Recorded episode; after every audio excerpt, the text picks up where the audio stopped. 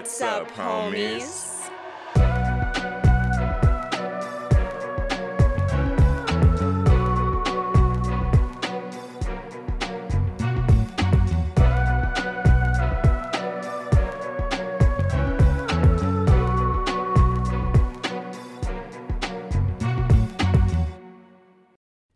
What's up, homies? I'm Erica. And I'm Roshane. And as always, thank you so much for hanging out with us today as we embark on the Christmas season, but we keep the spooky energy. That's right, it is officially December. Well, it's been December, but For this is our little first of yeah, for a little bit, but it's this is our first official December episode. And uh, we're excited. We're really excited for what we have in mind for this month Mhm. and to talk about the different movies we're going to be talking about this month as well because we've kind of known what we were going to talk about pretty pretty long now i feel like halfway through the year we kind of decided like what our december was going to be. Yeah, we already got our December on lock pretty much, which is real nice. yeah which is super nice and also very rare. Uh we tend to kind of fly by the seat of our pants at times. I feel like every once in a while we um will have a movie where it coin like coincides with a holiday or something that's going on where we kind of know. Hmm but and then obviously like months that have a theme are a little bit easier. But for the most part we kind of just go wherever the wind or the homies lead us uh, yeah, pretty much. but today oh today. Yeah. today um is something that we've had planned actually since last december Mhm, mhm. and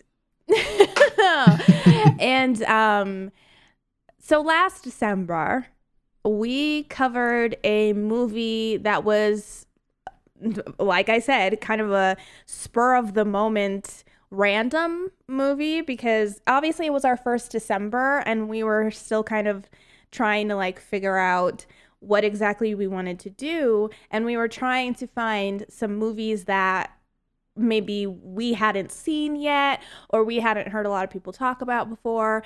And through doing that we d- we stumbled upon this movie called Once Upon a Time at Christmas yes, we which- did.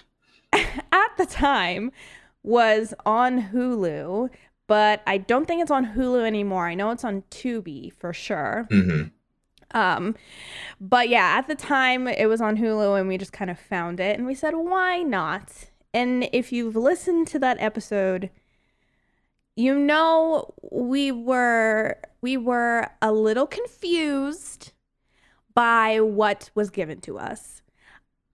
A lot confused. That is putting it yeah. very nicely.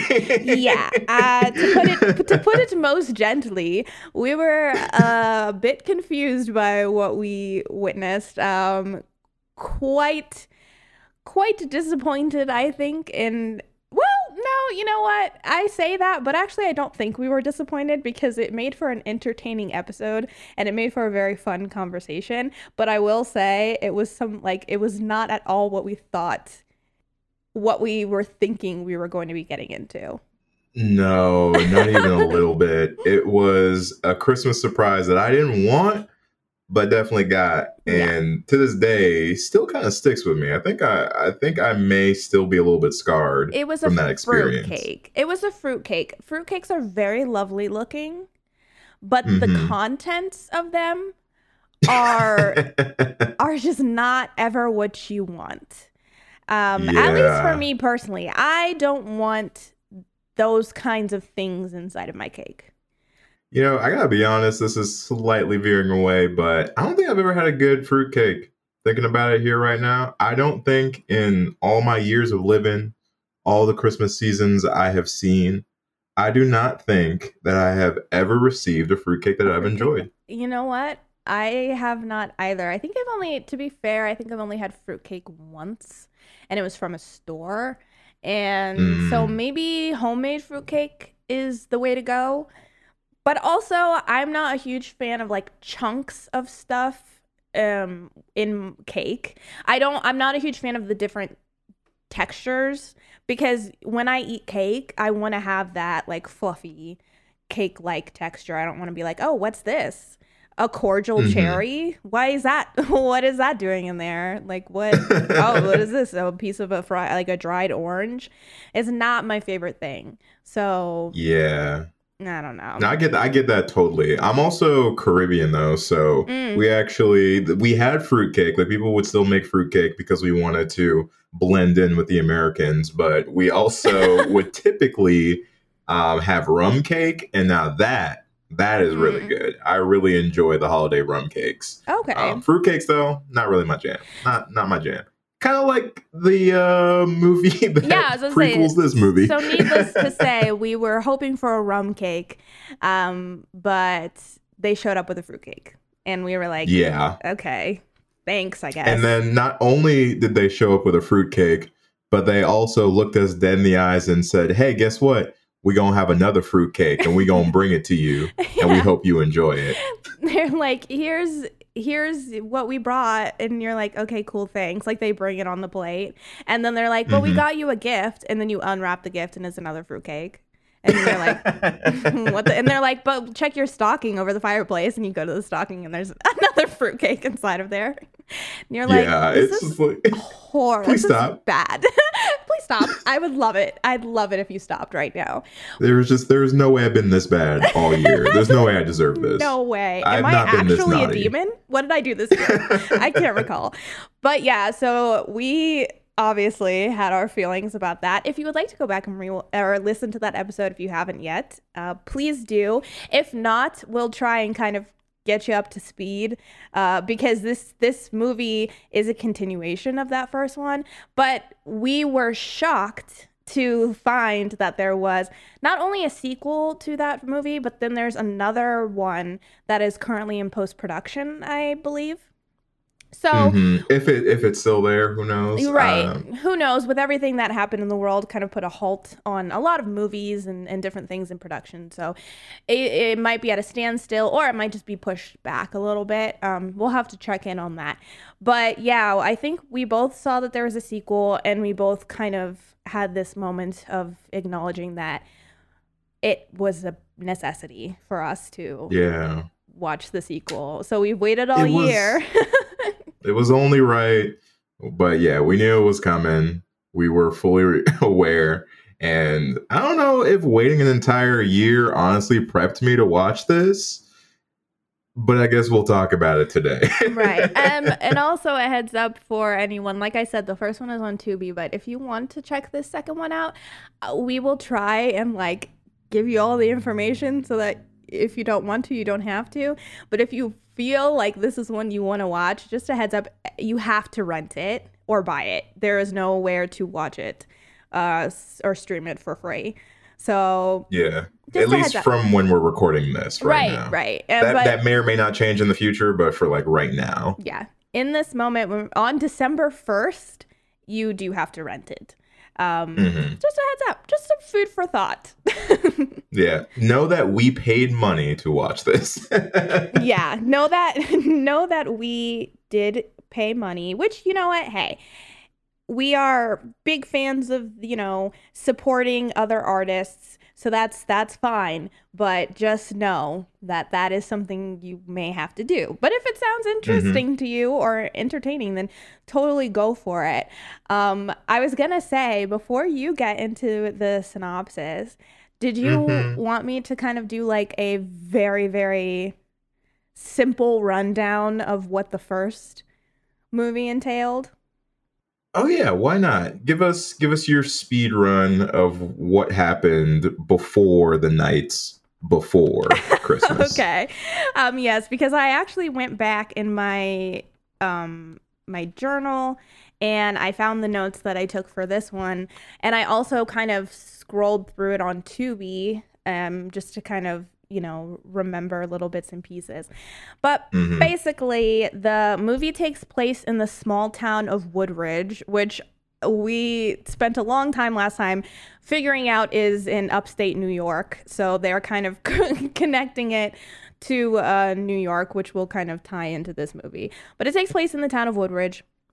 Our main character in the first one is Jennifer. She is a very blase kind of character. Really nothing to talk about. But the main thing about Jennifer is that her family is being targeted by Santa Claus and Mrs. Claus, two crazy murderers who are running wild in Woodridge. And basically, the whole movie is just the police trying to solve the crime and catch these two people who I would like to nail this into your head. They are just people, like they are human beings. This entire mhm. town is not only the town, but they bring in federal agents as well from like outside of their town. Everybody is trying to catch them. They can't be caught. They're slippery, slippery as oil, cannot be tamed. They're running around this town and they're killing people they're following the 12 days of christmas song and killing people in accordance to like the numbers and what they got on that day. And it all culminates in the 12th day where they finally come face to face with jennifer and they discover that nicholas aka the santa claus kill- killer is jennifer's actual dad. And that's like basically where the movie ends. Nobody catches them. They get away, even though they were right there, ready to be caught. They get away. And that's basically where we're left at the end of the last movie. hmm Lots of Mhm, dead that's- people and two killers on the loose. That was a pretty succinct and accurate uh, description of what the fuck happened in the first movie. Mhm. I think you actually, funny enough, I think you really did nail all the key plot points. Yeah, that's um, that's spoiler alert, there weren't basically many. Yeah, it was like it was actually pretty easy. Once I went back and reread my notes, I was like, oh, okay, yeah, that's that's not bad. um, okay, but now that we're caught up to speed, shall we uh, move forward another year and uh, go ahead and cover the sequel? yes, please. All right, homies, we are entering into spoiler territory, so you have been warned. But like we said today, we will be covering Nights Before Christmas, which is the sequel to Once Upon a Time at Christmas. And this was directed by Paul Tanter, written by Paul Tanter with help from Simon Phillips, and starring Simon Phillips as Santa Sayla de Goede as Mrs. Claus, and Kate Schroeder as Agent Natalie Parker. He's making a list. He's checking it twice. And if your name's on it, things aren't going to be nice. Nick Conway and Michelle Weaver, aka Mr. and Mrs. Claus, are back again for another Yuletide slaying. And this year, they have a list of all the naughty names in Woodridge, and they're crossing them out one by one. It's up to FBI agent Natalie Parker and survivors Jennifer and Courtney to put a stop to the Christmas killings. But are they strong enough to fight the spirit of Christmas himself? Insert gasoline parties, holiday strip teases, and the most effective police force you've ever seen here. Our film concludes with Santa and Mrs. Claus hunting everyone who's ever hurt them, and Jennifer struggling to put an end to this Christmas madness once and for all. Also, this is private property. Roll credits.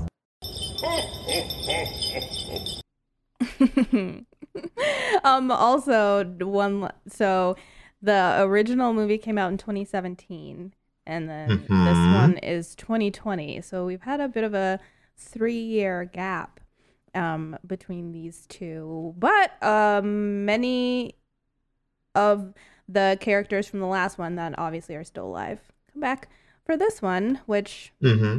was a fun little addition. Probably would have been funner if we had watched these closer together because it did take me a minute to remember who everybody was. Um, Uh huh. so I was Yeah. like, okay. It did, and I gotta be real, it still took a while after remembering like who everybody was plot wise because there were also were some recastings Mhm. where I was sitting there really racking my brain because I kind of did the same thing you did. I went back, I skimmed through the first movie again. I even listened to some of our episode again to just get some of the ideas back. And I was sitting there looking at some of these girls and I was like, who the hell are you? I don't, I do not remember who you were. I don't you? remember your character. Um, but it turns out like the main two girls, uh, Courtney and Jennifer, both got recast Mhm. for this for the sequel. Um, however, we did get the same Mr. and Mrs. Claus from the first movie, so that is Yes. good to have at least that through line. Um, Yes, I gotta be honest, I didn't notice. The sheriff. Oh, and the sheriff, guy, and, right? and yeah. we have the sheriff as well. Um, I was gonna say I didn't realize when we covered the first movie that Santa, aka Simon Phillips, like I it for whatever reason it didn't register to me that he was a part of the writing process. Like I didn't, for whatever reason, I did not realize that until looking through the credits for this one and being like, huh. Oh, okay. Santa helped with the writing. That actually makes a lot of sense now. Agreed. Um, but I feel like it it does you're right. It does make a lot of sense because I feel like he really gives himself a lot of lines that you can tell that he is really relishing in saying. Um, so Mhm. I feel like he definitely probably was the one writing his and Mrs. Claus's parts quite often. Yeah, yeah, he probably I- just had free rein there. Yeah. Like, do what you want. do whatever you want. But yeah, I agree with you. I did not. That was something that I made note of this time that I also feel like I didn't really pay attention to last time. Um, maybe just because I was so shook. But yeah, I definitely, definitely made a true. note There of were- that. there were definitely some way more pressing matters with the first movie Last time. than The who, was writing wrote it. it? Yeah, who wrote it was like the last thing in my head when we watched the first one. Um, yeah. but yeah i um i actually didn't well because when we first start Mhm. well okay well first of all roshane yes. What's, What's in your notebook Oh, okay. Um, well, the first thing I have um, was that we are one minute in, and Mrs. Claus is already making me feel very uncomfortable. Uh, I yeah, mean, that honestly really summarizes my feelings with like the first two mhm. minutes of this movie. because the way that the miss mr and mrs claus are played they are played like cartoon characters. They're not played like they're you know trying to be realistic people in any sense of the mm, like word.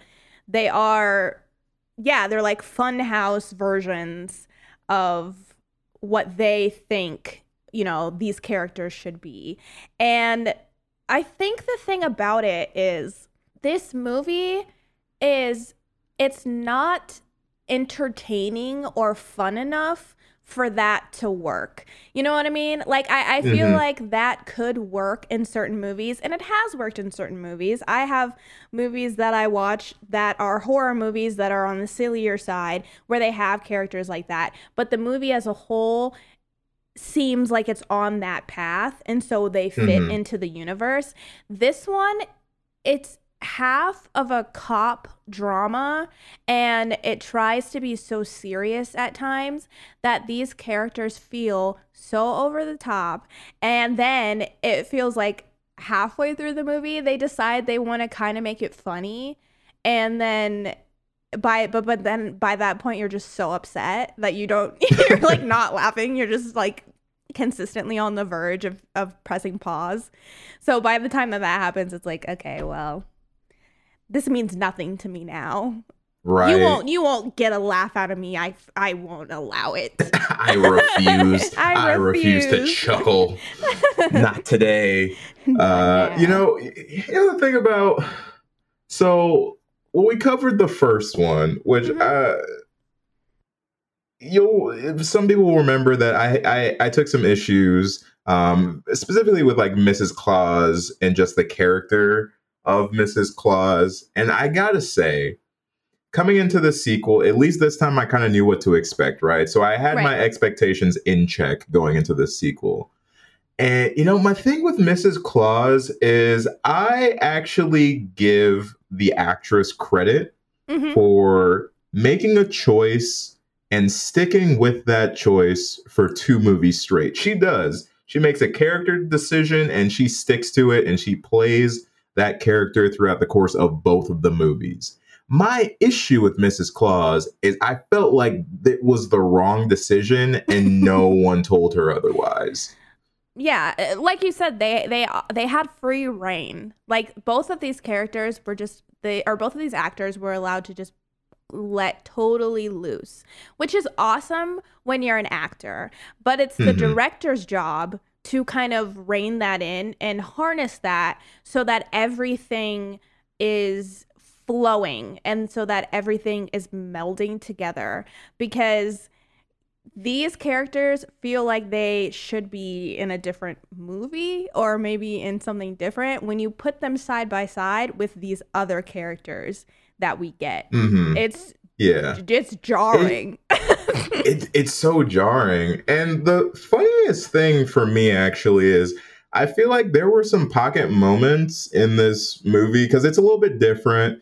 It's like a pseudo prequel along with being a sequel. Like we get a little bit more backstory in our two main killers because they are both uh, escapees from a mental institution that they lit on fire.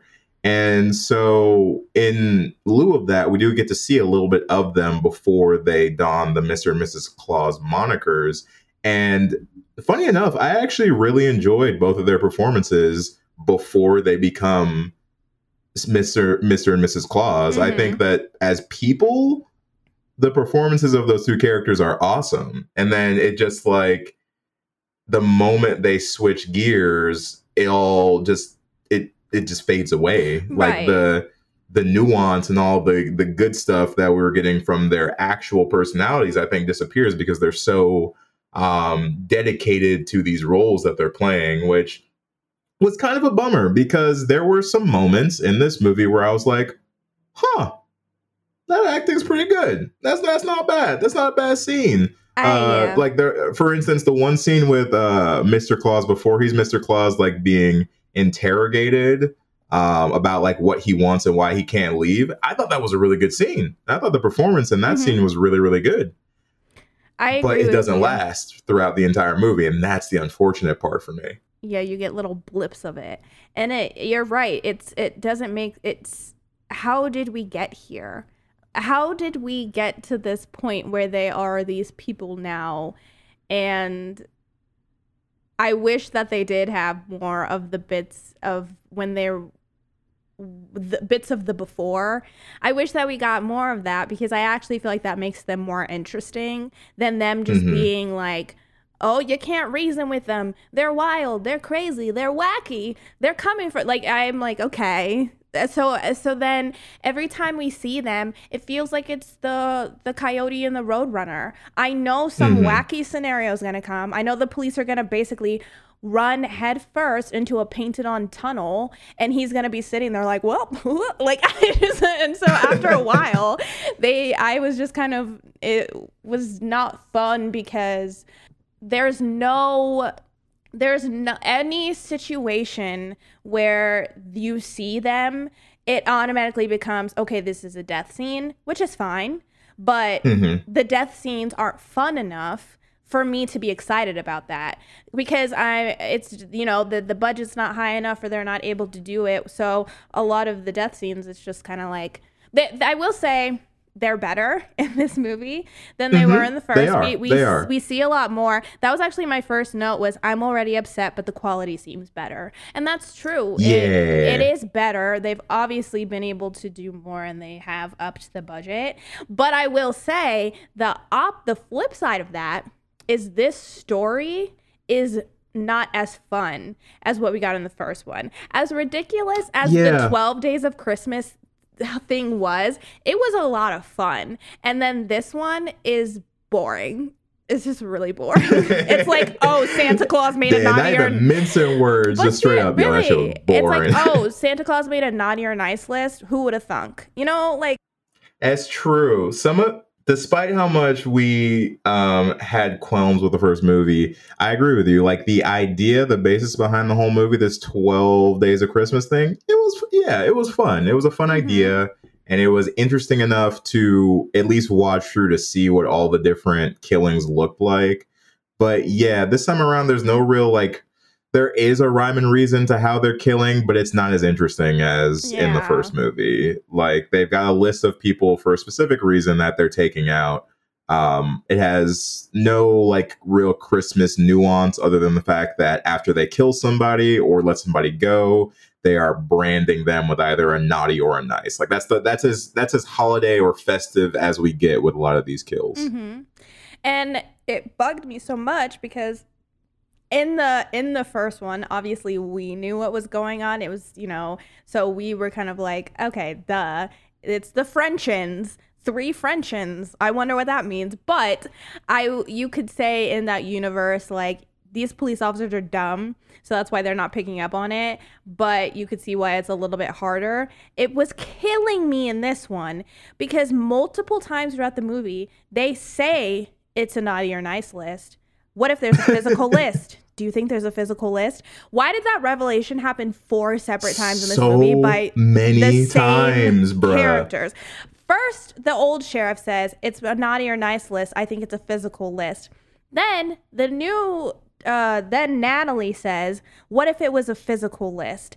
And then Agent Zach says, "I think we found the physical list." And then and then Natalie says, "I think it's a naughty or nice list," and they're going down the list. I was like.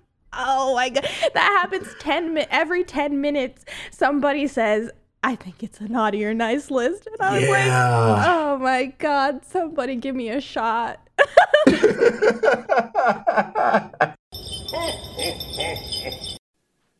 It'll be Christmas related. What? Oh, he's choosing them. Maybe not this time. Always. Three attacks. One he let live, two he killed. All connected with Courtney. Father, the therapist, the local priest, all trying to flesh out Jennifer. There's something missing here. It's got to be related to Christmas. He's leaving naughty or nice labels at each crime scene. Well, there you go. But it all ties back to Jennifer, right? It looks like Jennifer is what it's based around, but the priest doesn't connect to her. And his killing won't have been random. Uh, they leave people alive for a reason. That's the same way they kill them. Now, there's a connection between the, uh, the targets, too. You said he's been marking them with naughty and nice, just like the song. What if it's an actual list? You were right. Well, it's not very comforting. I was right about us underestimating him. Just doesn't fit any profile. Yeah. Which makes it that much more difficult for us to predict his next move. What about Mitchell? Voicemail he left me. All he said was that it's an actual list. That's it. Well, we've already cross referenced everyone, and so far there's no one that is connected. So if there is a link, just can't see it. He said it was an actual list, So like it already exists. I don't follow. Oh, the list, it's not a connection we need to find. This list, it already exists. Get forensics in here with an infrared lamp. What are we looking for? There was something here. He took it. But it looks A4 shaped. A4 shaped. Yeah, everything else here is a picture, but what was here, he thought was worth taking and not letting us find. Could be a list. List of what? Victims. Sheriff Mitchell mentioned a reference to that Naughty or Nice song. Maybe it's an actual list, meaning that the victims might actually be connected in a way that has nothing to do with Jennifer. So what are we hoping forensics will find? So what's the significance? I think it's a list, like an actual list. Go on. We've been assuming that they are picking targets that are connected to Jennifer and then deciding whether they were naughty or nice. Which they are. Becky Mudd wasn't connected to anyone. She was wrong place, wrong time. They still killed her and her boyfriend. But didn't label them. This list. I think it's an actual physical thing that they've been sticking to as a rule. It's not something they're making up as they go along. The names, the targets, they've all been preset. So I don't think it's as random as we thought it was. Natalie, you're right about the list and the infrared lamp showing up the information. it's so true. It's so true. Yeah, that's that's gotta be the first big con of this one, right? Is uh, Erica nailed it on the head here, where there are some improvements moving into the sequel. Mhm. Um, you can kind of see it in the budget, the way they're shooting things, in the kills and whatnot. Like there actually are some improvements, but the story, bruh. the story's just struggle bussing the entire time, man. And the worst part is it was struggling, but it was really trying to go for something a lot more grounded and real this time around. And that's Right. so unfortunate. like they were taking such a much more realistic route this Mhm. time around, but it just didn't work No. because of several different hiccups along the way. Um, the lack of people realizing the big reveal revelation being a huge one because Right. it happens so goddamn often. Um, but that it does bring up, or you do bring up something that I did want to talk about, which is our new police force. Because in the Mhm. first one, um, the police force still played a very big role in the movie, unfortunately, uh, th- with the sheriff and his uh, deputy trying to figure out what the hell is going on. Um, this time around, they decided to skip that. They jumped directly to the FBI. They're like, we've already dealt with this. Uh, we know who to call for this. It, we're not playing around. We're calling in the big guns. And one of the things that I actually took note of was I was weirded out to see a somewhat competent FBI agent in this movie. Because I think, despite the reveal thing, which, you know, I don't really think was her fault, it's just more of a writing thing, I think that Agent Natalie Parker was a big upgrade um, from the sheriff and the deputy that we got in the first movie. Yeah, she is much more like like you said, she's much more grounded. She seems like she is kind of on top of things a lot more and she has a pretty good grasp on being proactive. A lot of the times in this movie she is actively searching for clues or investigating whereas in the first one the sheriff was just kind of stumbling upon these scenes and being like, whoa, what is going on? In this one, she is very, very like pushing the case forward. And I think that she benefits because this has already happened once. She already is kind of prepared to deal with these people. They're not so much of a mystery.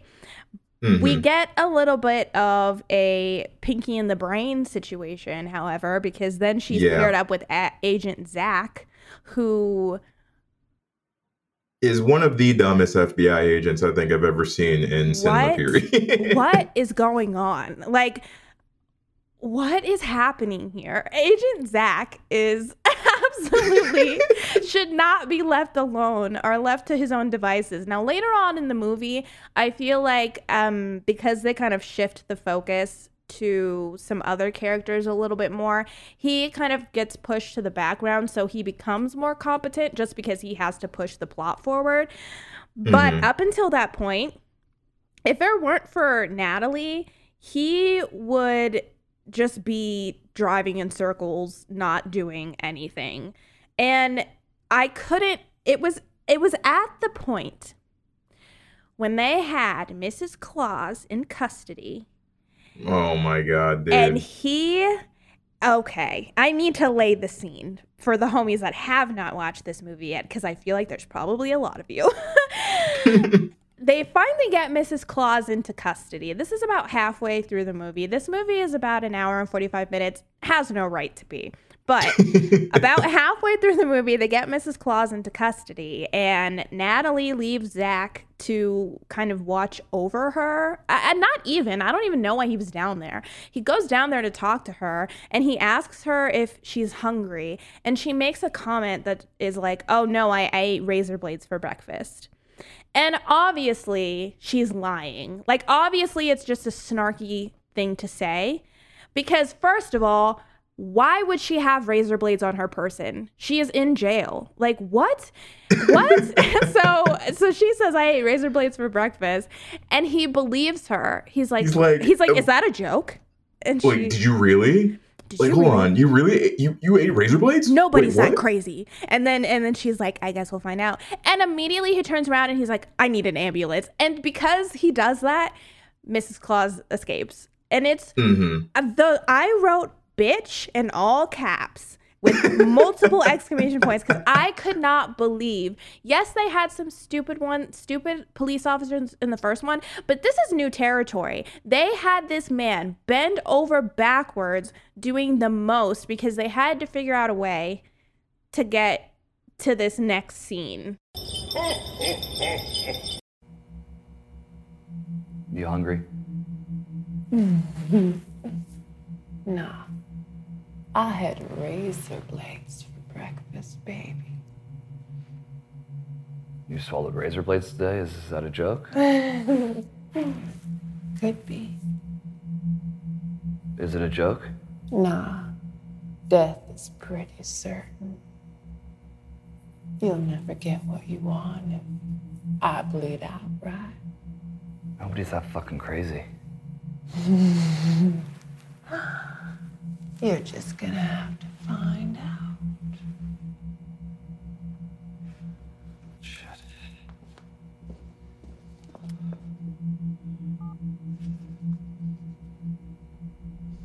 Yeah, I need an ambulance. Transport one under top security protocol. Wish. Which don't get Mm-hmm. me wrong, this next scene is is a a, a good scene. It's it's like Mm-hmm. a cool. s- mm, Now now hold on, because we're gonna talk we're gonna talk we're gonna talk about it. okay, okay. I was like, hold on with that liberal No, use of the word good here, Erica. Hold on. don't don't print that. Don't write that down yet. Don't don't put that in in print yet. Because we're gonna we're gonna expand on that. But I, I get that they wanted to have that next scene be a thing, but it makes no sense because why would she have razor blades? Like she's obviously joking. And the fact and the the other thing that frustrated me was okay, fine, whatever you know zach zach seems really silly in that moment everybody backs him up everybody's Yeah. like yep we're doing this she ate razor blades Yeah, oh, okay man. yep we're taking her what She must have them razor blades. Gotta gotta get her. what the for what and and why would where are all the other police i feel like the way that she has been running around murdering people she should be consistently under surveillance and you're Which I think me- she is. So, because like yeah. every time we every time we look at her in that cell, um, who's ever talking to her is going down there. And then they usually have two to four police officers posted up on Yeah. both sides of this holding area. So there was literally no moment ever where she could have gotten razor blades. Like it no moment. actually does not make any sense. and no moment where she could have just been sitting there snacking on them like Chex Mix. Somebody would have seen her. And then do you think if she had been doing that, she'd be able to be cracking jokes with you right now after eating razor blades, my guy? I was like, I was inconsolable when that part came. I could not believe it because once again, once multiple times throughout these movies, one of them will be apprehended. And I'm sick of them being taken to jail and then escaping because of the silliest of reasons. And so, yeah, they they put her in an ambulance and they put her basically in like a convoy where multiple cops are in front and behind her that behind the ambulance. And Now, you cannot forget that is also someone's first day on the job, apparently. Of course, just got out one week out of the academy, bright eyed and bushy tailed, ready ready to take on the world. And they say, you know what? Why don't you sit in the ambulance with her? hmm yeah. I was like, well, it was nice knowing you, extra number six. Because yeah, he he gets this big whoop de doo. And, and he's obviously super nervous about it. I'm like, why are they putting him in the car with her? But they do. They only have two officers in the car with her, mind you.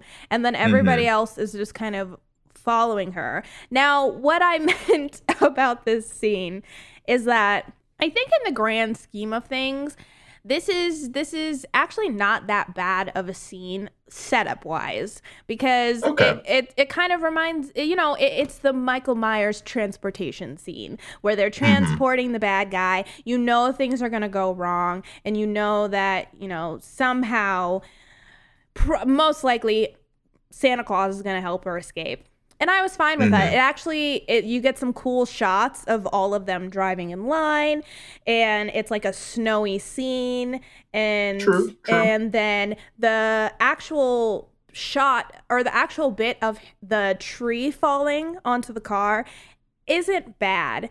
What is preposterous is everything else. Mm-hmm. Everything else that happens from the minute that, that they stop to the end of it is utterly it's it's de- it's disrespectful it's insulting actually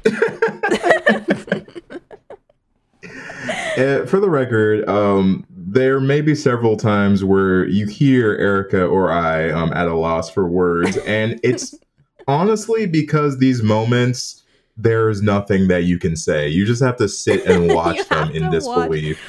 You honestly have to watch them. And i want to preface this i do want to say you know we have our we have our fun we make our jokes. I i will always give it up to people who go out there and make a film and and do it. Because like that's what i would like to do someday. And i'm like you know Mhm. what? It's probably not going to be great but it'll be fun. And so i have to give it up to them because they did it and it's out there. But that Yeah. does not mean that it is you know that i'm not gonna critique it because Yeah, it, it like, can they- it can they- always be better and it Yeah, can be better it can be. It can be. Um, and yeah, there there is fun to be had in this movie. I actually do think there are fun portions of this movie, and you can Mhm. tell that the people involved are having fun. Um, I, I just the escort scene just it was not one of them. I'm sorry. It was it, it it really um despite the fact I will give you that some of the things that they shot looked cool. It looked Yeah. cool. And I do think some of the shot comp- composition and some of the some of the um artistic choices and what they did it's pretty cool. Um but that whole sequence from jail cell to ending was absolutely preposterous Mhm. um, from razor blades to her even being in there with newbie guy um, to uh, the fact that i'm sorry an fbi convoy escorting one of fbi's most wanted criminals was not informed that this criminal's accomplice would be dressed as And- motherfucking santa, claus Claus. that was information they thought, nah, you don't really need that. And then I'm sorry, the plan for her escape was for her to lie about eating razor blades, get the police to believe her, her to get transported, and Santa Claus to cut down a fucking tree in time to stop the convoy from getting to the hospital and then single-handedly slaughtering an entire FBI convoy Right. with nothing but a motherfucking fire axe. Um yeah, on paper, on paper, that is hilarious and fun as hell, but watching it is absolutely infuriating It's- from a logical makes standpoint. no sense. There are at least 300 gunshots ring out and screams are to be heard, and yet he survives. What were they shooting at? The trees? like what was shooting my like man- goddamn star like Was- stormtroopers, bro. saying, was my man swinging through like Tarzan?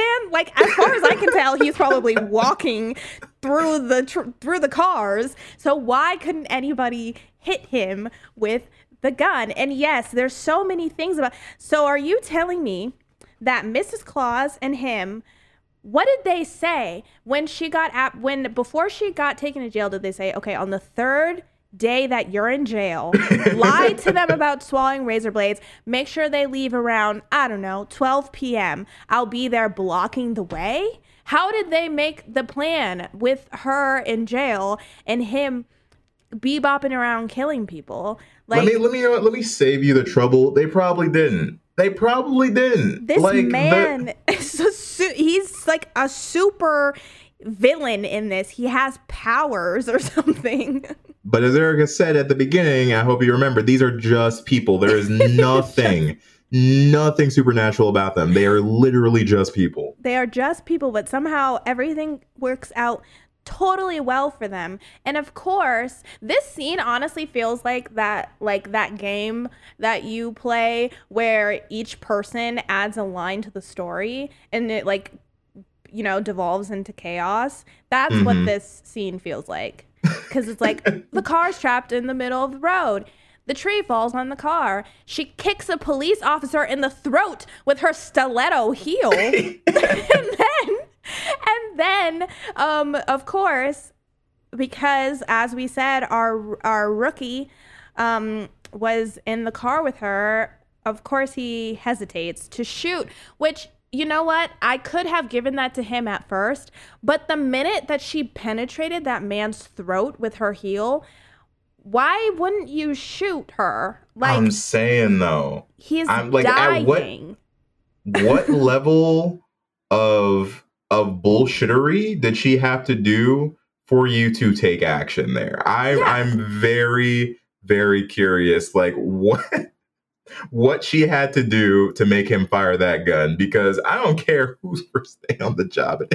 Like she just she just a town stomped this man in the throat in, front throat. of you, and you're not doing shit about it. Not a single thing. What academy did you go to? Weenie Hut Academy? Because that is not that is not not feasible. That like not only did she kill this man, you hear outside that everybody is dying and you just kind of stay posted up in the van and and don't Watching your partner bleed watching out. Watching your partner bleed out and don't make any type of moves like maybe at least jump into the front of the ambulance and like try and drive away or something because You know, honestly, thinking back on it, I actually think the reason that they spent a solid like five minutes giving us the rundown on how new this guy was was in an, an attempt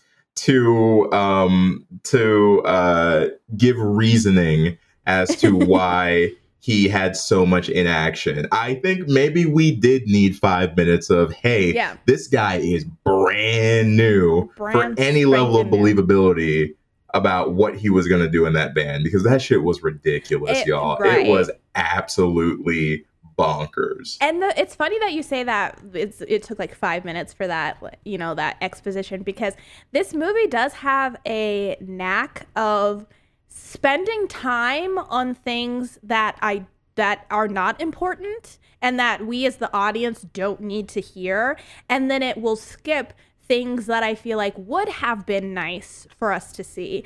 For example, at the very beginning, hmm when the feds are called after Courtney's dad gets killed. Hmm Which I, by the way, I know we already talked about this, but it took me half the movie to remember who Courtney and Jennifer were I'm and like who was who. That took so long. But please continue. Eight, no, you're right. It took me ages because that's actually what I was going to say earlier. Is I thought Courtney was the daughter and the main girl from the, right? the first one. The way that this movie started, it made it seem like she was important. And jennifer was kind of in the background for a lot of it. And so once it took me a while. I I- it wasn't until i went back and look at my looked at my notes that i was like wait a minute. Jennifer was the main character in the first one and courtney was just like her best friend. It- Mhm. But you know, in the spirit of the in the spirit of the first movie, it kind of was the same thing where Jennifer was the main character, Mhm. but it really didn't feel like it for No. like ninety nine percent of the movie. No, yeah, because she was very much like I said. She she doesn't uh, get any characteristics to her besides she's the daughter of a serial serial killer. Like that's the only thing that's Mhm. important about her. And then they give all this stuff to Courtney, who by all means isn't really the main character, but she feels like it because she has way more personality than what they give to Jennifer. But Yeah, and I wonder how much of that was them not wanting to use too much Jennifer because they knew that they recast her. so they just didn't want to put it on screen as much. I don't. That's that's you know reaching, but I'm I'm curious because it's like it's weird for her to have such a small role in this movie because she really has a very small role in this movie, all things Mhm. considered. She really does. Yeah. I, she she just kind of like is there. She doesn't really have that many lines until the very end and and okay. So, because I thought of the ending and I got upset. No, But- we're not we're not there yet. I we will talk about, it, but we're not Yeah, there I yet. Know. I know. Okay, going back the very beginning of this movie, Mhm. um, Courtney, it, Courtney's dad is driving home and he gets killed by Nicholas, which that was the slowest chase scene I've ever seen. Um, Truly. Courtney's dad was not running at all. He was barely walking at a brisk pace. He was just kind of like carefully tiptoeing through the snow. And I was like, is this supposed to be tense? Because I definitely feel like it's not not quite hitting the the feeling they were wanting it to.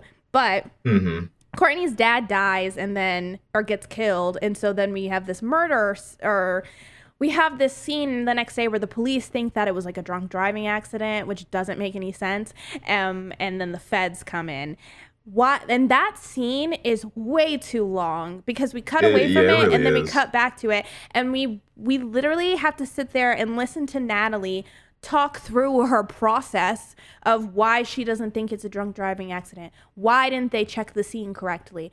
Oh my god, they're back. Did you alert the fan? Like stuff that yeah, maybe in real life would actually happen, but movies aren't meant to be like real life. I don't want to hear the entire breakdown of the way that police investigate a scene. It's like way too Mhm. long. But then later on, after at her dad's or Courtney's dad's funeral, you know, the the feds run out and do this whole sting operation. And then after that, we find out that Courtney had agreed to be like bait. And we didn't get to see that. Like, mm-hmm. when did that happen? Yeah, they just kind of threw that one in. Um, and the, you know what's, there's two things upsetting for me about the the dad murder scene and the investigation afterwards. Um, the first thing was um, I was actually really disappointed with the direction they ended up going with Courtney's dad's death because I thought they were setting up for something really cool and really brutal. Because Mhm. so he gets he's visiting Courtney because Courtney has run away, and he gets her address. she just You ran away. you say that like she like like ran away from home and they didn't know where she was. She just moved away, understandably so, because she didn't want to be in the murder capital of New York. That's fair. That's fair. But all this to be said, she she's in a new spot, and then her dad comes to visit her, and he wants her to come home. She's like, no, no, no, no. Why don't you guys come visit me? And so she gives him her address, right? And now when he's being hunted, quote unquote, uh, by Santa here, we know as the audience that he has got this information on this character that would be very useful to Santa. And he, as a actually somewhat smart character, immediately takes the paper that he's got the address on and he eats it. Which I'm like, you know what? Good on you. You're like, you you know he's looking for your daughter and her friend. Um, yeah, don't let him get that address. I got really excited in that moment because I thought Santa was going to cut him open. Like I thought that we're with how wacky the series is. I thought we were going to get something brutal where he's going to be like, "Oh no, I'm getting that piece of paper." So I got super excited for that, and then he just gets axed in the head, and I was like, Yeah. "Oh." Um, It but just then ends. Yeah, it just it just ends. I was like, oh, that was kind of anticlimactic. I thought there was going to be more there with that. Um, but then with the investigation thing, I agree with you. It went on way too long because they wrote in like an acre of blood naughty in a field right by where Right. everything took place. Yes. It should have taken less than five minutes to find that writing. And then you could have cut that scene into a third by just having them walk into the clearing and be like, oh, Yep, they're back. You know that thing that you did at the end of that scene that lasted 10 minutes? You could have just done that at the beginning Right. of this of, of the scene and then just gone forward. It's literally 10 steps away from where they're standing is yes, a giant mural written in blood that says naughty. And of course, our, you know, our brainiac special agent Natalie figures sees that. But not only that, there's like an axe in the tree. There's all these things around that make it very obvious that this is like foul play and that he didn't just Mhm. get into a drunken accident that the police are just not even willing to look at. And yeah, she gets there and she walks around and she's like, I don't think that this is I don't think this was an accident. And I'm like, okay, we're not gonna act like Natalie just like solved a super insane mathematical equation or anything. She literally just looked around at her surroundings and was like, guys, things are kind of weird here. like maybe if we did our jobs better, we would realize that this is obviously a murder.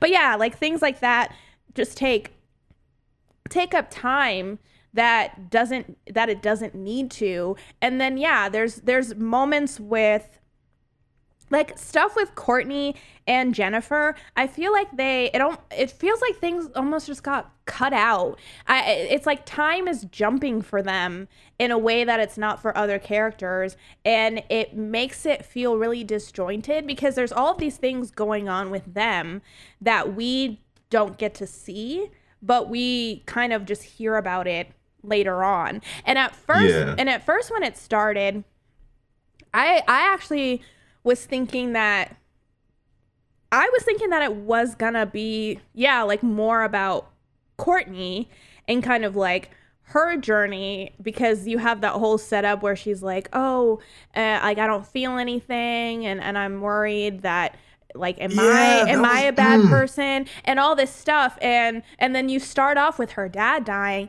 and all this stuff where I was thinking we were gonna really go on a journey and like see her kind of dealing and grappling with this idea of am I becoming a bad person? And like the new murders and everything. And they try and do something like that but it doesn't mean anything to me because I hardly see her I hardly see either one of them in this movie so when they come back at the end I'm like what are you doing here like I Yeah. almost why are you even uh, what is happening like Mhm. I I had forgotten about that, but that was another point where I was like, "Ooh, really cool plot point that just gets dropped so quickly, and it's so disappointing." Um, because I got to be honest here, I was rooting for this movie watching it. I really, really was. I was like, I do not want this movie to be as bad as the first movie. I want it to be better, and I'm looking. I am searching. I am excavating this movie for it to be good. And there and every time it has those nuggets of good, something pulls me back and I'm like, "Damn it, just let me enjoy this thing, Yeah, man." Let me like you. I want to like you. Let me like you. Because there's, I, I actually, for the first bit of it, I was like, okay, I, yeah, I like where this is going. And I was thinking maybe it was going to be. It's like I, I don't know what I I don't know what I thought it was gonna be, but it, at the beginning we meet all these new characters. I thought we were gonna be following these new group of characters because Courtney's in this cafe and there's like all these new characters around and I was like, "Ooh, Mhm. is it kind of going to be one of those things where like it it's following them now and it they're bringing it to a new area?" Like um, I almost wondered if it was going to be something like that. Those characters mean nothing in the grand scheme of things, never to be seen again because I thought that that Chris I thought that that Santa Claus was going to get killed. Have The- something or yeah, never we'd never see him again. And um so then so another thing that I liked at the moment it happened and then it meant nothing in the end is the whole thing with the the therapist. Um Mhm. because they they play up this idea of like okay it's an, a naughty or nice list the fun of that would have been because they they every time they they approach someone they keep saying like are you naughty or are you nice like what do you think you are this is the only time where I feel like that really worked for me because I did think that the therapist was naughty. Like I, I was like, oh, they killed her, and they didn't Mhm. because she was nice. So they just kind of like tortured her, but they let her live, and I really Yeah. liked that. And I wish we got more of that, but they already show you beforehand what all of the people have done, so you know that the rest of the people are naughty, and so there was no like, Yeah. there was no fun question of oh are they gonna let them live? Or are they gonna kill them? Because uh, i already knew they were gonna kill everybody else. So it kind of took away that like mystery aspect of it to me. Yeah, I agree with that. And oh, also just because you brought it up, um, in that realm, shout out to uh, another one of the most awkward strip teases I've ever seen in my, Oh my life. Um, these horror movies be coming through with this these with these with these terrible strip tease scenes, and you know what? They're getting worse and worse each one. So you know, keep them coming, I guess. But bruh, that shit was so oh awkward. my gosh it was hard so like, why did you shoot it for so long? Like, why did you hold? Like, we got the idea, we knew what was gonna happen. Like, just just let it happen. And, and granted, when he actually kills her, it's kind of like a cool-ish kill. It's different than what he Mhm. normally does. So Yeah. I was like, okay, dope. But it just took ages to get there, So and long and I, I will openly say, you know, in this lifetime, I have not really gotten strip teases, but I got to imagine that they are not typically this bad. But who Oh, knows? Maybe I'm uh, wrong. This Maybe I'm wrong. uncomfortable, and and they did it because they were like, we have to put nudity in here somewhere, but it, it was bad. It was like because because she's like in a spotlight. They're like shining a spotlight on her, and they keep doing these close ups on her. She's like wearing a robe. It's just it's Mhm. just a lot of awkward, and it that's another time when the the timing of everything doesn't really make sense to me because we go from the therapist getting killed and it and it cuts right to that and the therapist is like my daughter's going to be home soon and it cuts right to that. And the way that it cut i was like wait a minute. Okay so the daughter came when did the daughter get home? Why is she already stripping for stuff? Because at first i thought the daughter was gonna like stumble upon her her mom or something and later we Mom something, right yeah. and, and we find out why that doesn't happen but still it's like I guess her boyfriend just stays there, and so they found him first and killed him.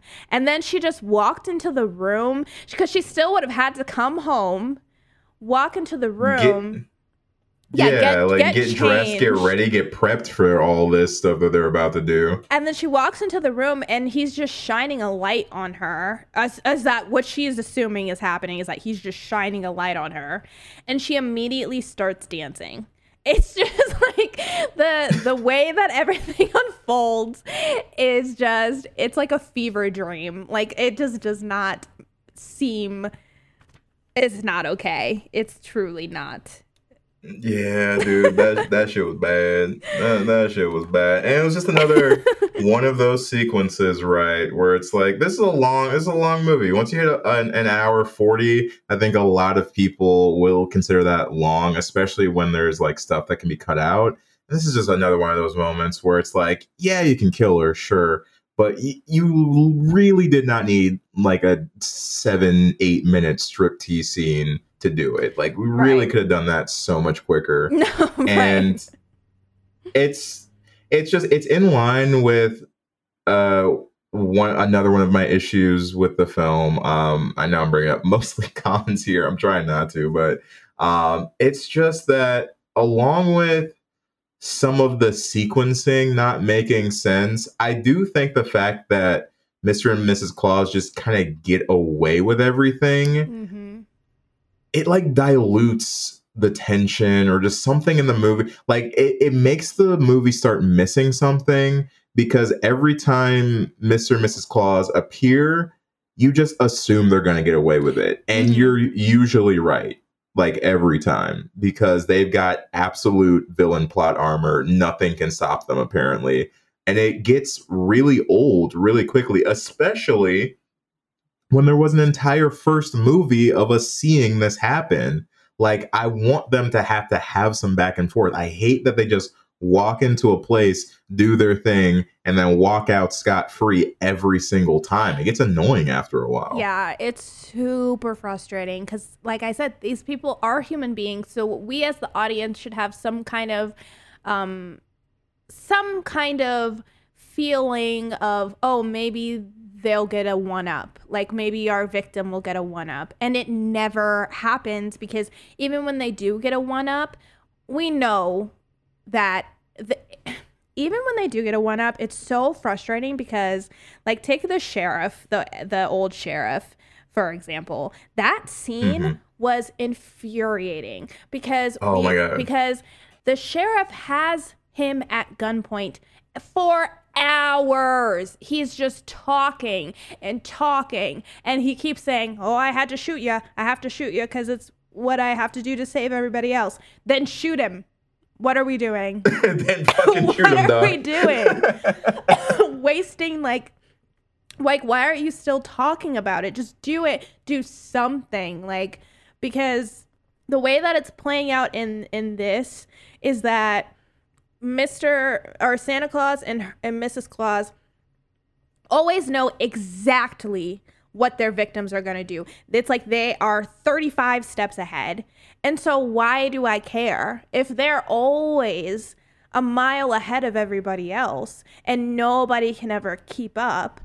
Like what's the point? Like there's no Mhm. resolution that we're going to get besides they win, which might be fun if the if I was rooting for the villains, but like Mhm. I'm not, not really. Like if you think about Nah. if you think about the Joker and Batman, like the Joker is steps ahead of Batman, but he's on even playing field because Batman is, you know, strong and clever and in in different ways. So they're able they're able to like match evenly match each other. And so Yeah, like you watch a smart character deal with the villain in a smart way. Yeah. But the villain is also smart and then counters the hero. That's fine. That's fun. Because yeah, you set you set it up. Yeah. But when one is just clearly outplaying the other every single time, it gets old. it's like sad to watch. But yeah, because you're sitting there and and that scene I think was when it really because I had already gotten kind of irritated before that at the at the funeral scene because I like it, it was cl- I like what they did with like the the the therapist was the one driving the car and and all this stuff but Mhm. I don't know But, but like then, the end game oh go ahead the end game for that yeah was them killing the priest, which Right. was like uh okay, like yeah, we get a little backstory about yeah, he was a shitty dude. Um but it's just like it just came out it felt like it came out of left field. It- it- where it's like it we did did. all this setup, all this funeral stuff, and then he kills the priest. That's Yeah, what he goes for. He kills the priest, and then it's like, oh yeah, he was in the building the whole time. What?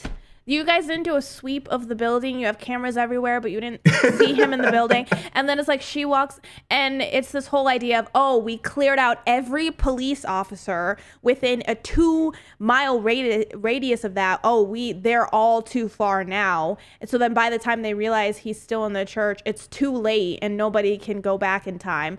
It's like why? Like why does it Mhm. have to be such a big margin of error? And then we get to the sheriff scene, and you you you kind of uh, like I will say I did like the part where you think the sheriff is going in the wrong way, but then he comes back around, right?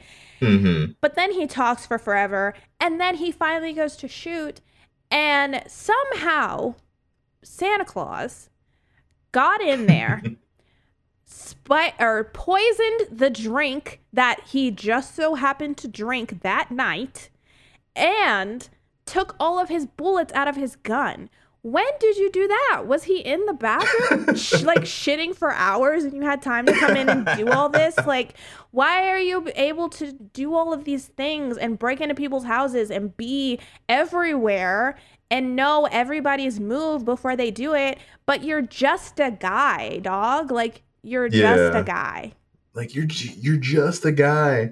And now look, they did try in this one to make you root for them a little bit more. Um they did. they They they they attempted to go in that direction here. I think it kind of starts when you get the scene with him and the sheriff's granddaughter, and he spares her because you know she's nice, she's not naughty. There's no reason for her to die. Right. Um, then we start as the movie goes on and we get deeper into it. We get into this subtext. Uh, they're really going after the people who were in charge of the asylum because those people were complete assholes that did not care about the well-being of the people in there. Which fair, I think that is actually a good commentary on some things that are grounded in reality for Mhm. sure.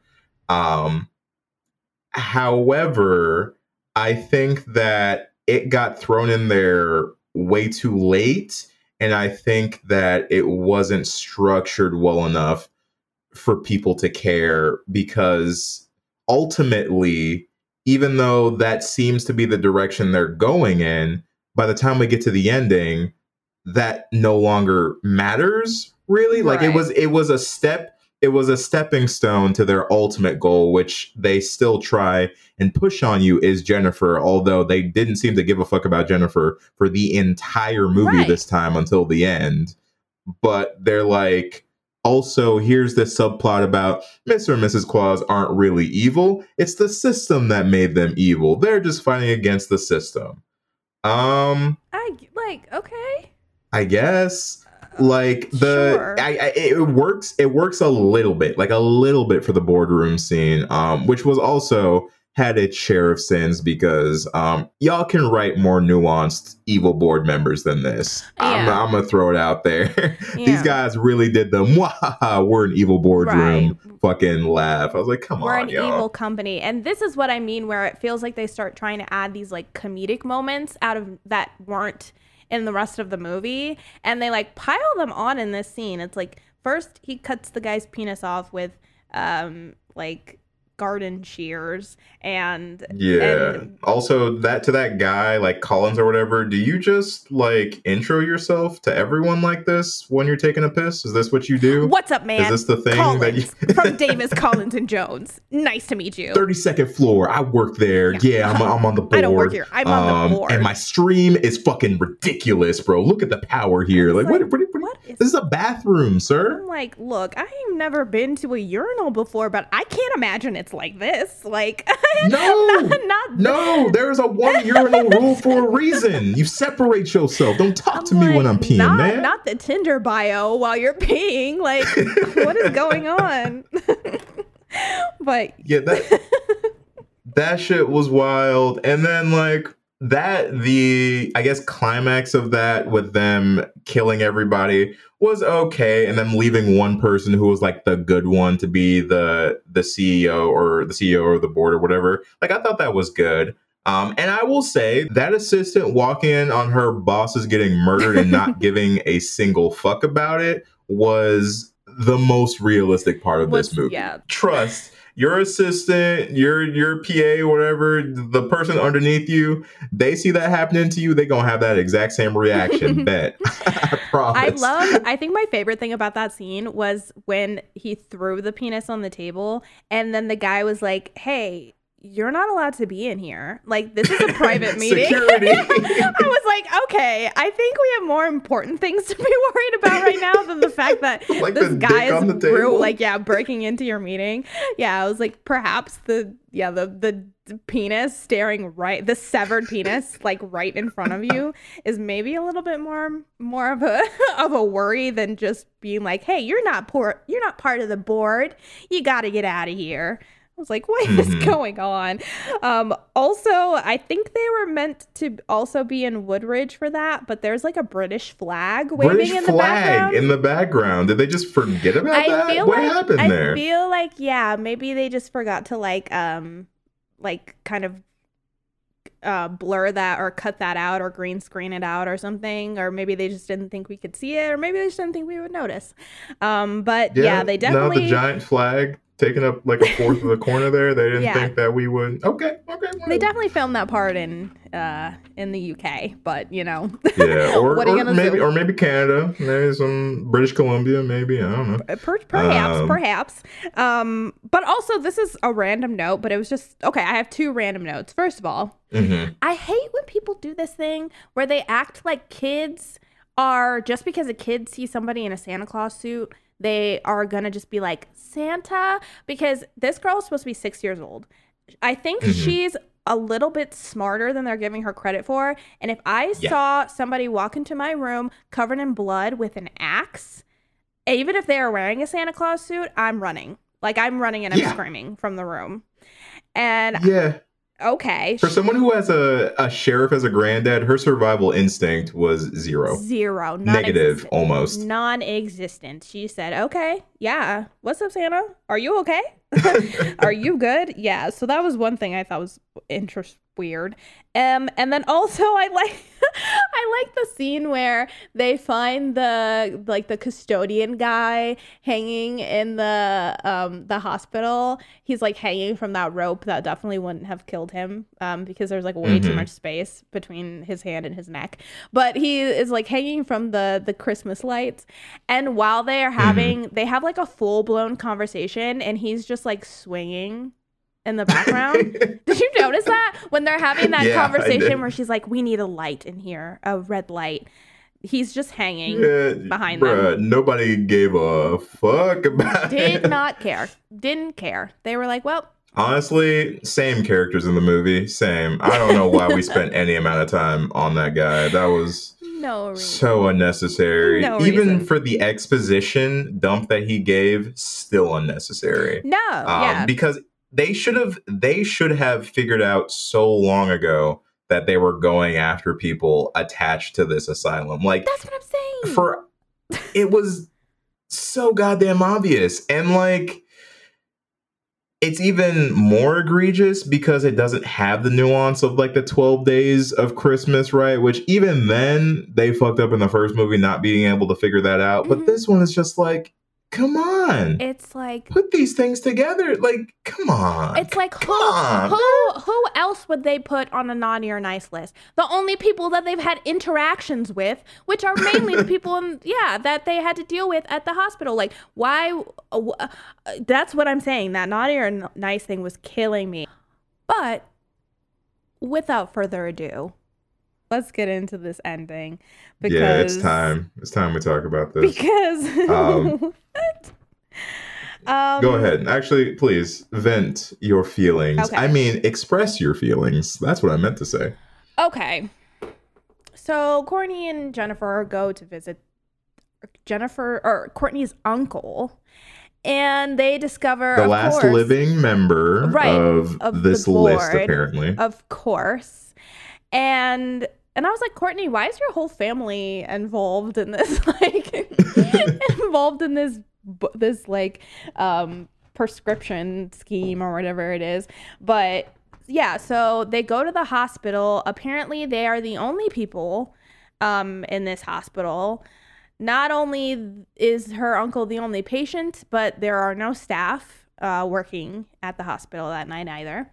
And Ah, it's Christmas. Why it's would they? Christmas. You know?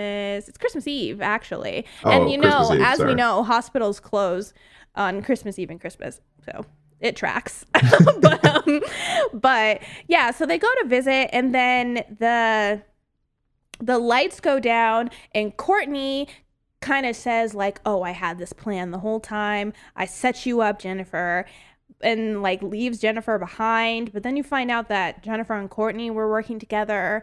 And first of all, I once again, if I see another gun pointed at Mrs. Claus or Santa Claus and nobody takes the safety off or has bullets or no or is willing to shoot, I am going to scream. Like at, by that point in time, I was so sick of that. I was like, just kill him because he's not going to shoot her. The safety is on.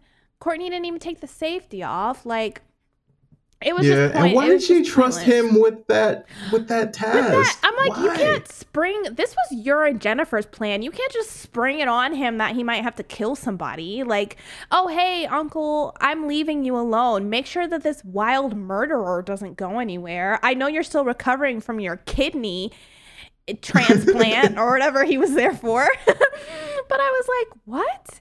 Why is this? Why would you leave him by himself? But so she goes back for Jennifer.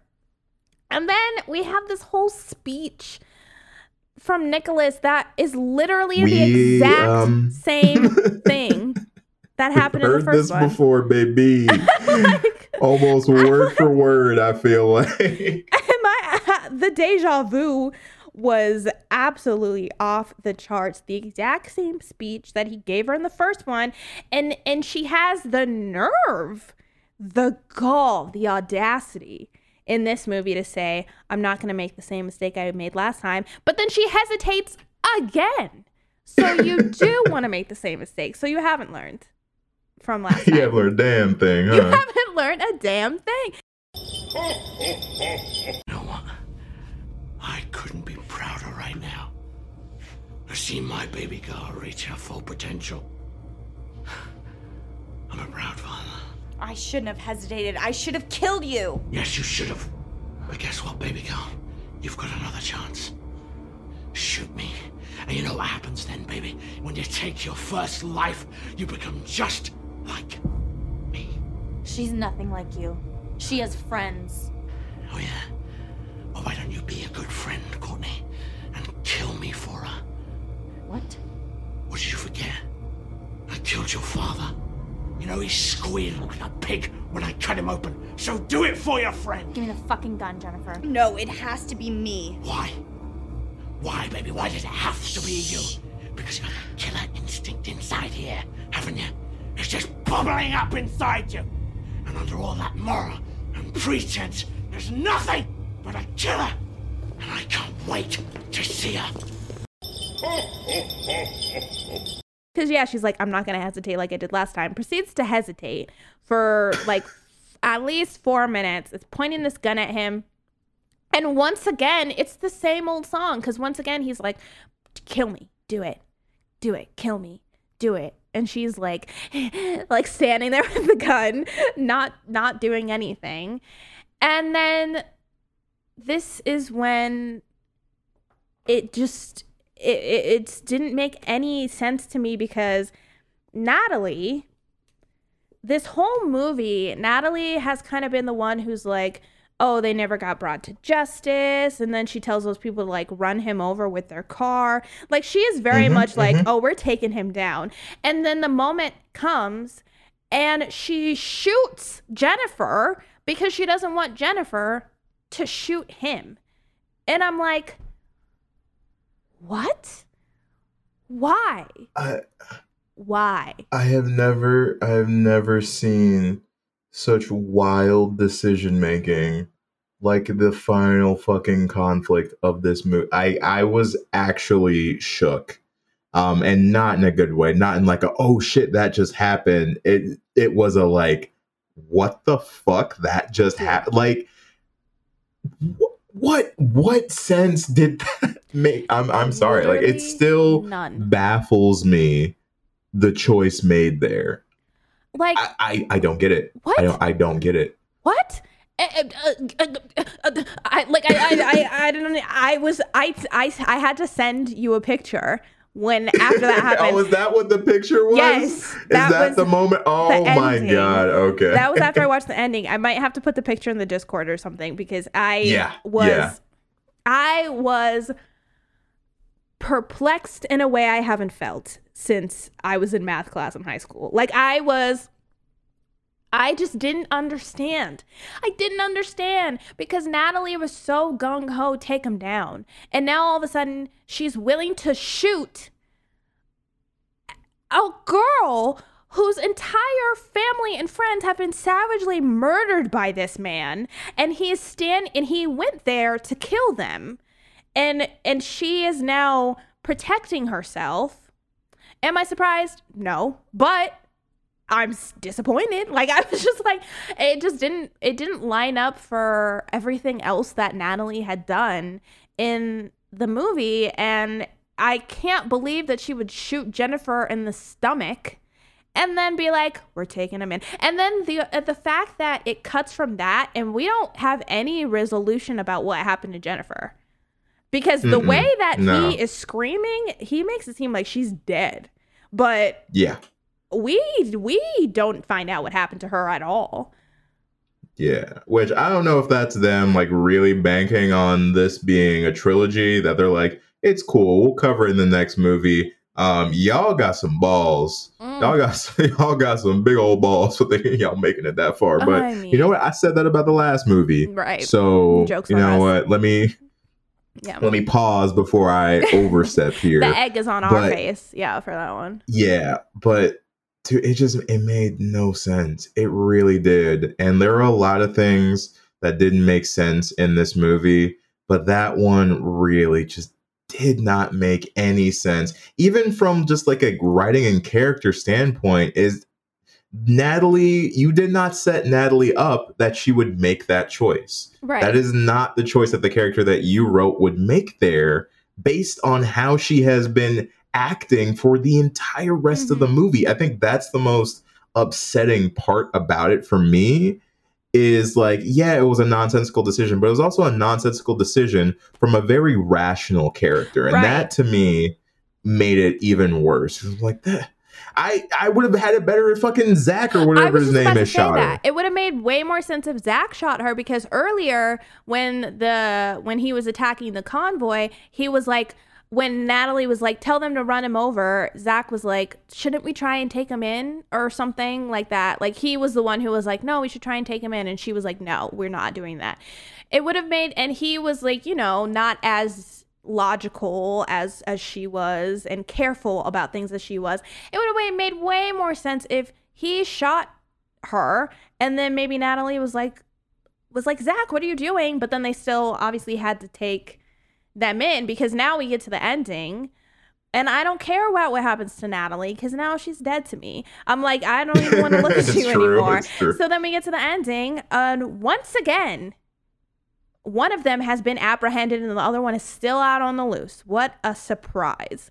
And of course, somehow, Mrs. Claus is able to take down an entire police department, break, Mixed with some FBI. mixed with some feds, go into the basement, the basement, go into the jail, the jail cells, slink. it looked like a basement. It does look like a basement. Slink behind Natalie, and they both like grab her, and then that's how it ends. So we know they're gonna escape again.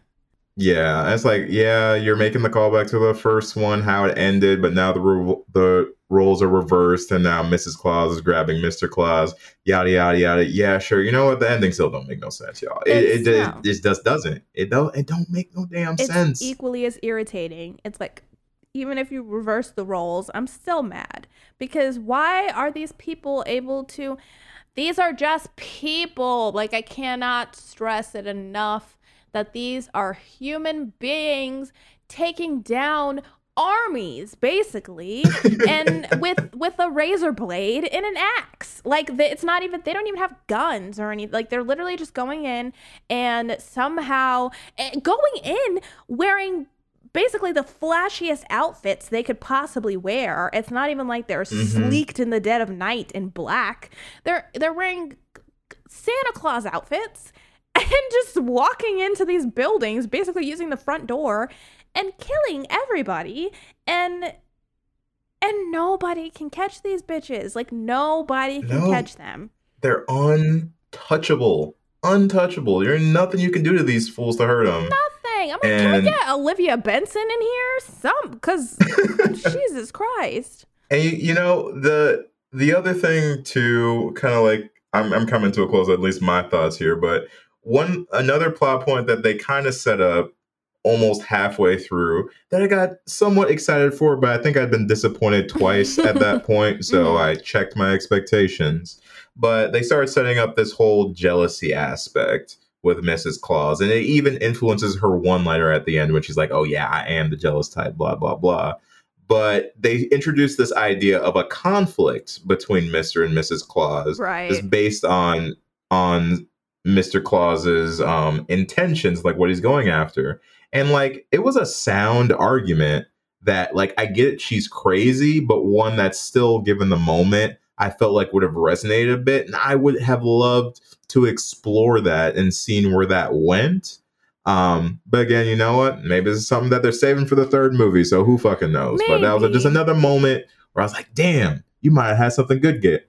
You Yeah. might have had something good there, but we're never gonna get to see it. Right. And no, yeah, because to, to keep these characters interesting enough to have multiple movies, they need layers instead of just being kooky. And I hate that it's like nothing can tear them apart. They're invested with each other. It's what he says and blah, blah, blah. Like, uh, no, give me something. Give me something else. Because, yeah, I'm like, oh, okay, so they're just perfect and they're never going to turn against each other. And, like, I don't know. And even, and it almost, at the end, too, she was, she, Natalie said this thing to him, like, how does it feel to be betrayed by someone you love? And I almost thought she was going to be like, Mrs. Claus left you and, like, she's not coming, Mhm. or, or she's not coming back, or, or she she turned on you and like put some doubt into his like something to put some doubt into each other's minds instead of it being like oh no i know exactly when she's gonna show up there she is like and how again how? How did you know she was gonna be there right now? You're killing me. Yeah, you set up your whole monologue with a specific point that she was supposed to enter in, and she was just there from the magic of Christmas. She found she heard her cue from wherever the fuck she was the beforehand. timing or even the voicemail that she left for the psychiatrist or the Right. therapist and she's like wouldn't it be crazy if i was there right now? And she is. I'm like what what is this what is going What is this? like Criss Angel Mindfreak bullshit is going on with these two people my last note is and maybe i just need to go back and rewatch the first one i feel like Nicholas in this one. Uh, it was giving me very Paul Wall. I felt like he was kind of struggling to speak, or, or it wasn't even that he was struggling to speak. I feel like he was speaking so that his grill was consistently showing. Did you ever feel like that? Uh, yeah, yeah, it did feel like he was stunting on them hoes for a little bit. I was like, uh, he was like, every time I saw him, I was like, smile for me, daddy. Like, that's what it felt like. Because every single time he talks, it's like he's showing his teeth a lot. I'm surprised Mrs. Claus didn't drop that line at some point during it.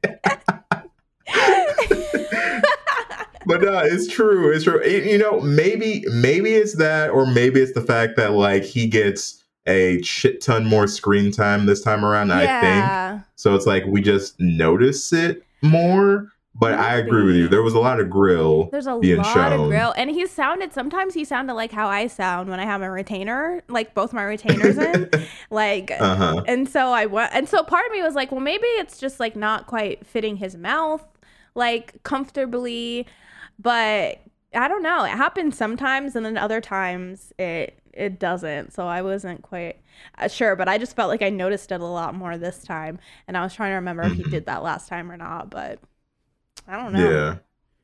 Who knows? Who knows? That's that's my answer to a lot of the questions of this movie. Who knows? Who knows? Who knows? Maybe again, maybe us in movie three, um, Oh my if gosh. it ever comes out. yeah. Um, and it's like if it does, we're we're gonna have to cover it. Yeah. And I'm not ready. if it does, we'll cover it, but we shall see. yeah. But for now, shall, shall we settle this movie first? Get this one done and finished with, so we can move on with our lives. yes, yes. Let us and move into the rest of December because we have a lot of fun stuff planned. But this was a must do. We had to cover this movie. I mean, yeah, this was like absolutely we had to talk about it. Um so but I am glad to say that that has been taken care of. And yes, we're ready to move on to the rest of our Christmas movies, but we hope you enjoyed this little present for anybody who was maybe who had maybe been waiting for the long awaited sequel to that yeah, those episode. those two people who are waiting, Yeah. we see you, we hear you, And we appreciate And this you. one's for you. this one is for you. Um, but okay, we need to figure out what we're gonna rate this out of. Um, severed penises, baby. have we done severed? or I'm sorry, yet? severed dicks. Severed dicks. We haven't done that yet, right? Have we? I know we've had. It's it's it's bad that I had to stop and like think about it for a second, but I don't think we have. I don't think we have. I don't think we have. I think we've I think we've done close, Right. but I don't think we've ever specifically done severed dicks. Not sure. should we do severed Christmas dicks just in case? You know, just to be safe, yeah. Okay. Yeah, let's do severed Christmas dicks. Okay. Sounds good. um, do you want to go first or do you want me to go first? Yeah, I'll go first. Screw Okay. it. Um, all right, homies. So, um, again, for the couple of you that listened to our first review of the original movie, um, you'll know that we felt kind of similarly, it seems, about both movies. And um, in that one, I think I actually gave the lowest rating I've ever given, which is a one. I think I gave the first movie a one. Mm-hmm. And so coming into this one, a year later, a year wiser, a year of horror movies under my belt, I think I'm going to give Nights Before Christmas a solid two out of five severed Christmas dicks. Wow. That is right. A 100% increase from the original movie. Wow. we bumped it up, baby. A solid two. Um, yeah, look, this movie's still trash, y'all. like it's not it's not a good movie. I'm sorry. It's really not. But but the reason it's a two and not another one is I do think for 90% of it, it is all improvements Mhm. from the first movie. I think they took the things that for them worked in the original and then expanded on them and then had more fun with them this time. I actually think that the performances for what they were were pretty good. The special effects and um, kills in this one were actually miles better than they were in the original. Um, so I was very thankful for that because that was a big issue that I had in the first one. Um, but here's the thing is that like Erica said, they did lose a lot in the story department for me because they lost some of the charm that was the 12 days of Christmas. Um, so yeah, all in all, still not a good movie. Um, but it wasn't as bad as I thought it could be. And so for that, I do want to give them a little bit of credit. Um, you know, maybe the third movie will be able to pull a three out of me. We'll see. But for now, Nights Before Christmas gets two severed Christmas dicks out of five from me. okay, I can't remember what I rated it um the first time. You want me to tell you? I actually remember. yeah, what did I do? You gave it a one and a half. Okay. Well, Mhm. um I'm going to give this movie I'm actually going to give this movie a 1 I think. Ah, Just the one. we went backwards. Uh, I think I'm gonna give this movie a one out of five. Uh, one um, severed Christmas dicks out of five. Um, yeah, because you know what it was. Uh, the this one is an improvement upon the first, but this one is boring, and I feel like that's the worst thing you can be because at least with the first uh, the first one was a lot more enjoyable to me because of the the plot device that they used because we focused more on our teenage characters and it was like a nice mix between that the police thing and the killers this one is just long stretches of watching the police just do everything wrong and struggling. There's like weird time jumps for me. There's way too much time spent on things that are not as important and and then no time spent on things that I actually feel like would have made it more interesting. And although the kills are better as in you're able you can tell that they like are able to show more and they got a little bit more creative in some aspects. A lot of it is it's just kind of like it's a lot of the same kind of kills or you're cutting away and hearing people screaming or something. And i feel like in a movie where that kind of feels like that's all the movie is is police thing and then a kill police thing and then a kill the kills need to be great and they just weren't and also the ending. The ending had me. The ending upset me more this time because we've already seen it once in the original one. like, it's so true. like you know, I, I I can give the original one a pass because it was the first time, but you can't do that again. Like, you failed. I, and then and then shoot the main character on top of all of it. shoot the main character and be and be indestructible. I mean, in the first one, they they surprised people a lot, and that's how they were kind of able to get away with these kills as ridiculous as a lot of them were. They were working on the element of surprise, and we had the mayor who was like the the guy from Jaws basically who was like kind of Mhm. allowing these things to happen. But then in this one, despite the fact that we have police at every corner in this town, they are running amok and it was killing me. Like physically killing me. I was heated at the end of this movie and I am not often heated after finishing a movie even if I don't like it. So, yeah, I I have to give it a 1, which I think may now be my lowest rating that I've done. So, yeah. Well, you know, it is Christmas tradition. So. and you know, I'm gonna I'm gonna throw that in there. Um, homies, we talked a lot of shit today. Uh, we really we really gave this movie a bit of a hard time. Honestly, understandably. However, I gotta be honest. This is I know it's only been a two year tradition at this point, but there was a part of me that was really actually looking forward to watching this movie and talking Mhm. about it. And it, and that part of me has been around for like some weeks now. So, you know, for how much I disliked the original and this movie, they have brought me Christmas cheer both years. Yeah. And for that, I will give them credit. I'll agree with that. I was actually looking forward to watching this. Um, so if nothing else, it did bring me joy in that sense until I started watching it. But then even then, but even then, I was really excited to talk about it. Um, Mhm. So so yeah, you know.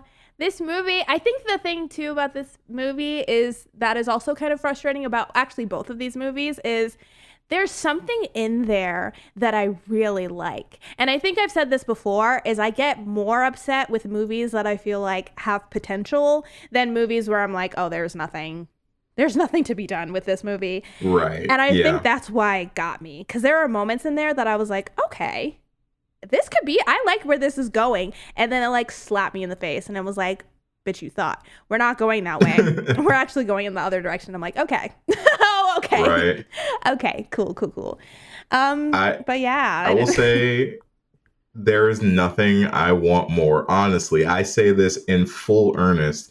There is nothing I want more for the third installment of this series to be one of the best movies I Mhm. have ever seen. I want that story for you, Awful Christmas Trilogy. I want it. Yeah. So please, please bring it in the third one if you're going to release a third one. Yes. Like, give me everything I want and need because I want to rate you so high on the next one. But you gotta you gotta show up and show out. You gotta do it. yeah. I can't be giving you passes just because I got a little soft spot for you due to the holidays. We can't be doing that. Also, I just realized the first one felt way more Christmassy than this one did. Like, hmm I wouldn't have even known that this was Christmas at all in this movie because besides them being dressed up as Mr. and Mrs. Claus, like it didn't feel as Christmassy as the first one. And I think that's because we focus so much on the police officers. We don't really get Right. like the Christmas vibes. But yeah, Oh, also, I think I was saying Zach. I think his name is Jack. I was like looking over the things. I think it's Agent Jack, but whatever. Really? You know put what? Zach. I wrote hmm? Zach. Was it Zach?